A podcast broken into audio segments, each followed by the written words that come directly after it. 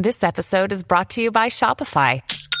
Forget the frustration of picking commerce platforms when you switch your business to Shopify, the global commerce platform that supercharges your selling wherever you sell. With Shopify, you'll harness the same intuitive features, trusted apps, and powerful analytics used by the world's leading brands. Sign up today for your $1 per month trial period at shopify.com slash tech, all lowercase. That's shopify.com slash tech.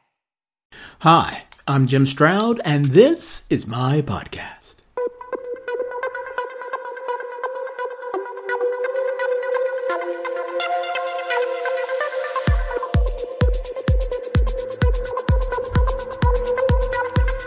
The resume is dead. Long live the resume. Details after this.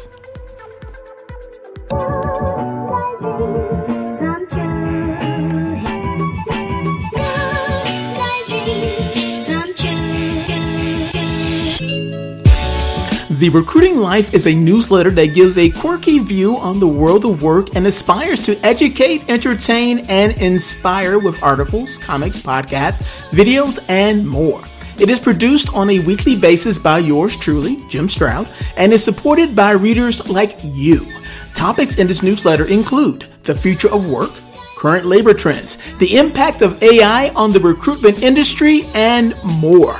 Subscribe now and receive it every Monday in your email by going to jimstroud.beehiiv.com. That URL is jimstroud.beehiiv, B-E-E-H-I-I-V dot com. A link is in the podcast description. Don't wait. Subscribe now. Operators are standing by. Hello and welcome to another episode of the Jim Stroud podcast. Today we have a very special guest. Special guest, tell us who are you and what do you do? Hey, Jim. Uh, like, okay, who am I is the easy part of your question. I'm Scott Morris. I'm CEO of a company called Propulsion AI. What do I do? As a founder, man, you know it just as well as I do. I do everything, man. There is no task I am above. There is nothing I'm not involved in. So my job is is the entire world, I guess. I don't know, at least within our company. Chief bottle washer. true, true, true. right before uh, we started recording, we were talking about the return to office policy, and I was saying how uh, I feel sort of sorry for companies that pay in advance with so much office space, and now people are working at home and they're just like just hemorrhaging money. And then you were telling me something about Meta. What was that again? Well, Meta just Meta. There was a news article that I read that Meta broke a lease for their office space in London, mm. and I'm I'm probably going to screw the number up, Jim, but like it was like a hundred million dollars that they Ooh. that they paid to break this lease that they had for their for their space, and and I, and you know, what I mean, I think that's fundamentally better. They they recognize that that we need flexibility, and they're trying to lean into that and not force everybody back to the office. Um, but you know yeah, do you think that's going to um, spark the trend? Because I know a lot of companies are trying to trying to get their workers back in the office. They're doing the hybrid thing. You know, work some at office, work here at home. I mean, work at home and some at the office. Uh, but I think workers aren't really going for it. I think workers are spoiled now. What, what do you think? I think, look, I think there are a couple of factors that are playing like together, and and in some cases they're opposing, right? Um, you know, on the one hand, the pandemic helped us to recognize that you don't have to be at home or right. correct that at work in order to get the job done a lot of the time. But what does have to happen, and I don't think we've turned this corner yet, is mm. that managers have to have a shift in mindset in order to make that work and and if you don't have as a as a as a leader of people if you don't have the mindset that says i don't really care like how many hours that you're working and i don't really care where you're working those hours what i care about is the results which is what we're going to talk about today. Mm-hmm. uh, you know that, that it's it's almost a non-starter. Now on the other side of that to give the opposing force i think people fundamentally want to belong. And i think it's hard to you know to belong when you are sitting alone even with the best of the communication tools we have. So we're going to have to find a better, a better match. I don't think workers are rebelling against being in the office. I think a part of, of each of us as human beings wants to be there, wants to be proximate with our, with our colleagues. And I think we just have to evolve kind of the way we think about, um, you know the activities that are involved when you when you go in and when you go you know home and i don't think that's just necessarily counting days Speaking of um, evolution, so many things about the workplace is evolving. Um, I know that you have a, a, an opinion about job descriptions and, and how they're dead. uh, I know we need to move away from the traditional uh, job descriptions. Can you explain why you may think uh, or why you think traditional job descriptions are considered outdated in uh, today's workforce? Well, let's let's start, Jim, with with the number of hours that any of us spend at work, and and I and I I'm starting here because the number is huge. Um, hmm. Andrew Naber, who's an industrial and org uh, psychologist, um, pinned the number at about ninety thousand hours that we spend at work over the course of a lifetime. It's about ten point wow. two years. Wow. And you know, I saw I saw an article in HuffPost Australia that had upped that to about 13 years uh, a guy that that um, named Andre Martin, who is another industrial and organizational psychologist, just wrote a book called Right Fit, Wrong Fit. Great book, mm. and he, I think his number was 118,000 hours. My point is that by contrast, we only spend over a lifetime about 368 days socializing with friends, and so the, you know it's a huge number of hours that we're spending at work. Now, mm-hmm. secondly, and back to my comment from a second ago about wanting to belong, um, an article in in Forbes, and it's it's a little older. It's a 2021 article, but you know the quote was being surrounded by other human beings doesn't guarantee a sense of belong of belonging people want to identify as a member of a group they want to have higher quality interactions that come from that belonging. And I start with those two things because if you're going to invest between 90,000 and 118,000 hours in anything, you better feel like it means something. You better sure. feel like like you are, you know, the act of doing that is helping you to belong. And a traditional job description doesn't do that. One, I think most traditional job descriptions are just a cop out. Most of us, myself included in the past, you just go to the web we like clip things together we we throw them together we throw you know it into an employee file or out on the web god forbid and pretend that it's a job posting. And and we think that that is going to get people excited about going and spending 90 to 118,000 hours on anything and it doesn't. You know what? Just, just so, a quick just a quick interjection there because when you said that it reminded me of an experiment I did um, where I looked at a uh, template for a job description and I took out some of the language and I did a search on Google to see how many other job descriptions had that were using that same template, and it was like uh, hundreds, if not thousands. So yeah, amazing, isn't it? It is. It is. It is. The key question that you got to answer mm. is, "What the heck am I doing here?" Yep. That's what that, that's what a really great job description should should say. And when you think about it, Jim, it's the first communication you have with anybody about this job. You're going to yep. put something out there. And if you're not leading with, here's why you're going to get excited about belonging to our company, you're you're missing the boat. Mm-hmm. Mm-hmm. So you really, so, so a uh, job description should really be more employer brand specific or employer brand. Well, I think there, no, no, not not just that. Yes, but yes, and Okay. Yes, it should be employer brand, but I think we've made a mistake. You know, the culture deck, I think, sort of illuminated, you know, the the the brand over substance you, you know sort of fallacy and i mm-hmm. think yes there's got to be a brand aspect but really top quality people are going to get excited about challenges they're going to get excited about ownership they're going to mm-hmm. get excited about the opportunity to do something. And, and I think I can make that argument, I think, compellingly for frontline individual contributor roles as much as I can for management roles, if the manager's mindset in crafting that job description is, is, is right. And so, you know, it's not just brand, it's brand, but it's also the company saying to the individual, I want you to come in and own a piece of what we're doing here. It sounds like it's um, more of an outcome oriented job description, is what I think you're leaning towards, uh, as opposed 100%. to traditional format. Explain a bit, a bit more about an outcome oriented job description. Well, I mean, the, the words kind of capture a lot of it, right? Mm-hmm. The, the job description, an outcome oriented job description is going to focus on the specific results, the outcomes that are desired from that employee's efforts rather than list, listing the tasks and duties. I mean, think about a standard sort of management job description, right? What is at the top of that responsibilities list? Manage a team of five. Who cares? What you really care about is what, what is your leadership going to do? Mm-hmm. What, are you, what are you doing to make the situation different because you have those five people with you? And that I think is the simplest version of what's an outcome oriented job description versus what's the traditional format. It emphasizes goals and objectives rather than the what you're supposed to do. So, how do you deal? Well, how should HR leaders deal with managers who are maybe stuck in the same kind of mindset that job descriptions have to be a certain way? There's certain skills and certain requirements, and they're not thinking uh, along the uh, more evolved way. I'll, I'll, say that's the right word of an outcome based job description. How do you get them? How do you get them uh, on board? Gosh, there's like uh, there's just a ton uh, in that question. It's a great question. I mean, I think the first thing is like I, I don't know. I start from the standpoint that everybody wants to do this. It's just they've got obstacles that are in their path. And when I say obstacles, like let me do a quick recount. Right, getting getting your head around what a role does is not easy.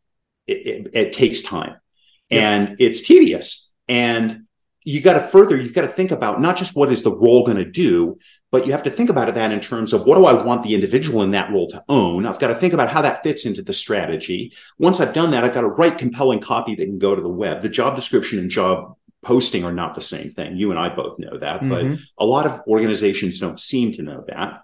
And most of us aren't great creative writers. And then I've got to really translate all of my ideas into, into a document that I can give to that employee and create clarity and and those are those are big obstacles so i think the first thing that we need to do is recognize those as obstacles we obviously you know we're in the tool creation business and you know we're creating a tool set that translates what is a lot of you know months in the worst cases. Weeks in the normal cases and and at least a couple of days into the time of a coffee break. You know, um, our our first tool that's being released does exactly this. It, it's a conversational AI tool that walks managers through the process. So I think that's one way. But advice that I have for HR professionals is don't make it a big program. You know, use an agile mindset, not a waterfall, and start with a coalition of the willing. I have always, I've, I've been doing this for about 10 years, this being focusing on building outcome oriented job descriptions and, you know, I, I've always looked for, you know, who are the people that are going to grab onto this easily, work with them, and let them start to evangelize this within the company on my behalf rather than trying to have a big program. Um, and you know the the fact that now you know especially in, in propulsion ai's case we're bringing tools to market that are making this really easy i think is going to speed up that process for a lot of hr and talent acquisition professionals how do you measure the success of an outcome um, uh, oriented job description versus traditional job description? Are you looking at is it the caliber of candidates or is it the volume or how do you qualify which is the more successful approach? Look, I think first of all, Chairman, I, I don't know where you come out on this. Mm. You've you've been in this business a very long time. Mm. I think volume is like a myth. Like I don't want 300 candidates for a job. I want 10 of really good candidates. Sure. And so candidate quality, yeah, I think I think that's got to be a metric for this because if you do it right, your job posting, and I know this sounds so counterintuitive, your job posting should obviously attract in the right people, but it should also scare the heck out of the wrong people. you don't want people that are not fundamentally ready to take on hard challenges to apply mm-hmm. for your role because you're going to go blind on reading those resumes. So I think a lot of people feel great. You know, I got 300 applicants for this job, and I think that's a badge of like honor for mm. some organizations. But human recruiters can't process that volume and even with automation tools it's nearly impossible and and you don't want to go blind reading those resumes you want 10 really really good ones but beyond that I mean, and I'll tell you a personal story. You know, I in my I hired a, a vice president of talent acquisition in my last role working for another company.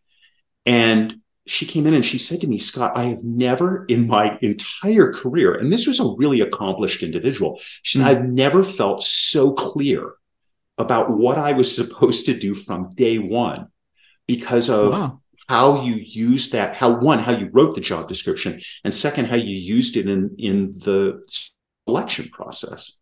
And I think that I think just asking people like how how clear do you feel? It's always this is my last step when I sit down with somebody before I extend them an offer. Is I sit down with the job description and I say, like, let's get between us, let's get all of the ambiguity out of this, so that you and I are both 100% certain about how you're going to do what you're going to do and, and where you're going to go and, and how you feel about it.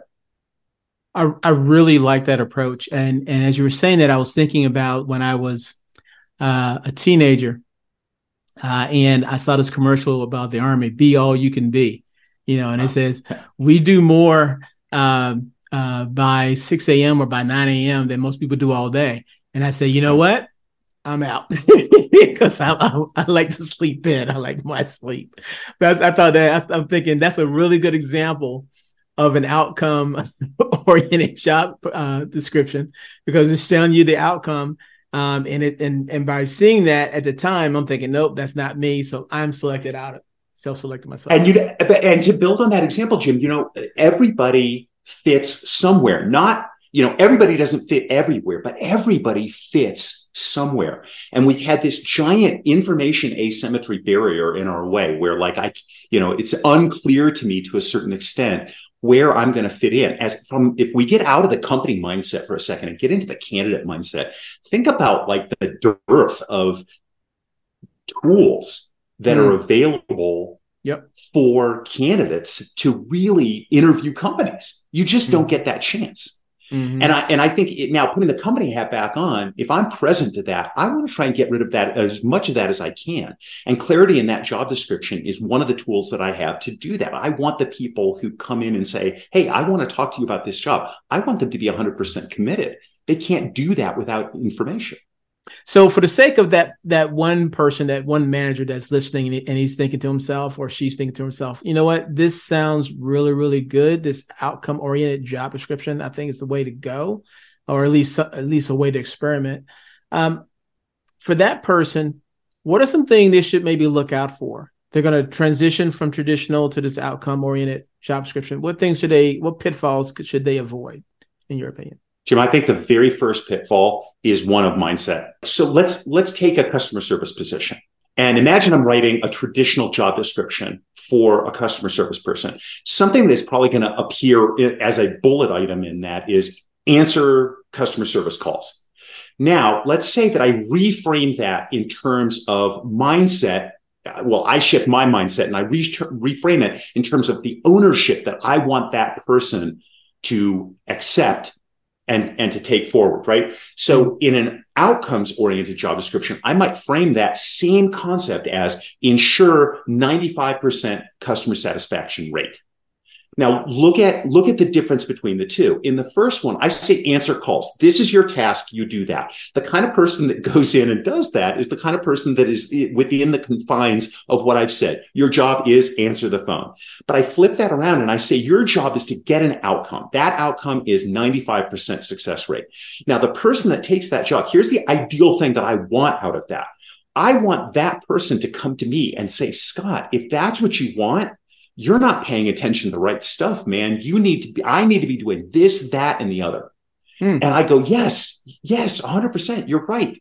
That's the kind of relationship that we need to be building. And the job description, the way it's written, either is going to facilitate that and start us on that path where it's going to hamper things.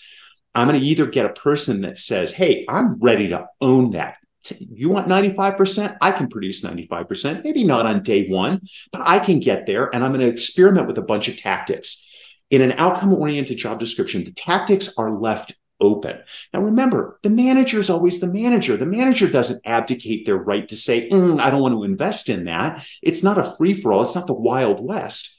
But what we want to do is open up people's minds, our own included. And we want to be able to say, look, this is the end point we get there. Let's have a conversation about the best path that we can follow to get there. That's a partnership discussion.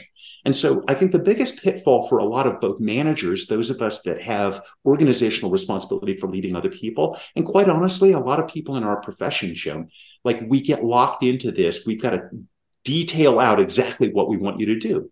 Mm. And I challenge that. I just say, I, I just think that's nonsense. I think what we got to start doing is saying, this is where we want to end up Now let's have a conversation about how we're going to get there. The, the end is not negotiable. We are getting to this end, but the means that we get there, let's like, let's have a debate.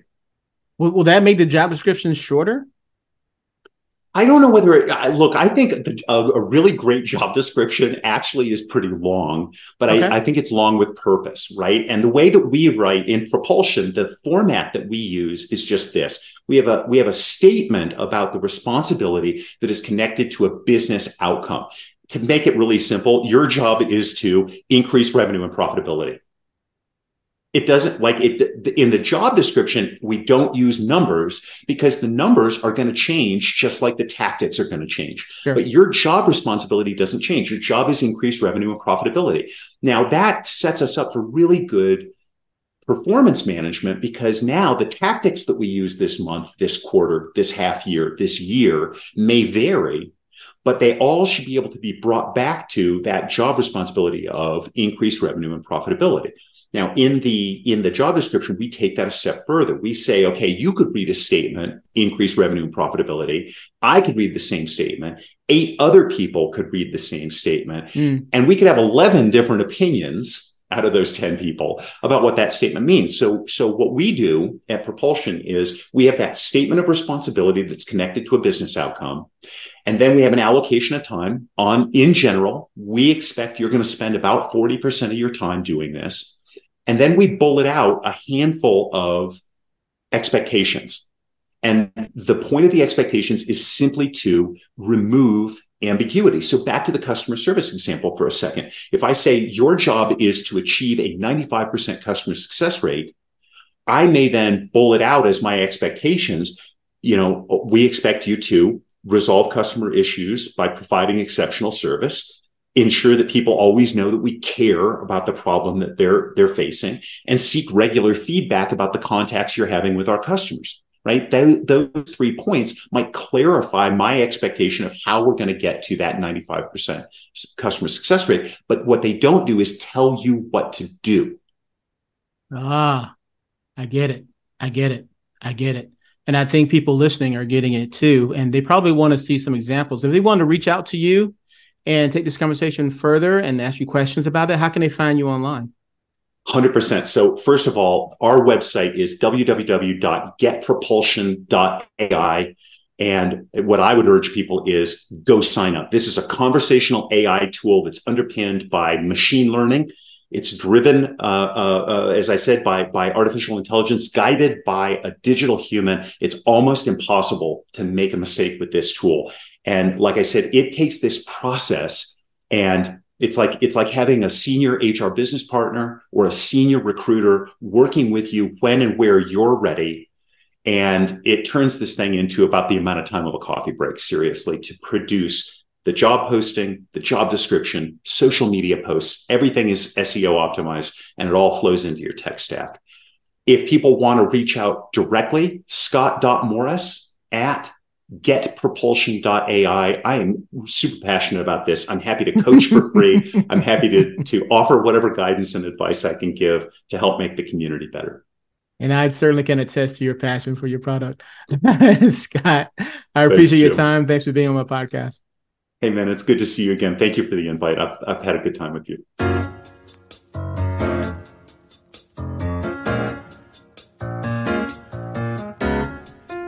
Well, my time is up. I thank you for yours. I'll see you again real soon, right here, with a brand new episode of the Jim Stroud Podcast. If you have any questions, comments, or concerns, feel free to reach out to me. I can be reached by email at jimstroud at jimstroud.com. And one last favor, if I may ask, please rate this podcast. Uh, five stars is preferred, but uh, please uh, comment uh, with your honest opinion. I really appreciate that. All right.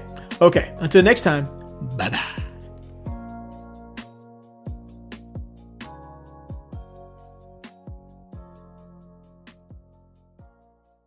That's what ransomware is all about. It's psychological pressure. Ransomware, when your computer's hacked into and your data held ransom. Attacks are on the rise, and Russian gangs are making billions of dollars. The moment I got that message, I knew our greatest fears that we ever have are starting to come true. The post Cold War era is over. Dot com, the hacking. A new season from Crowd Network with me, Katie Puckrick. Just search for dot com, that's D O T C O M, and subscribe.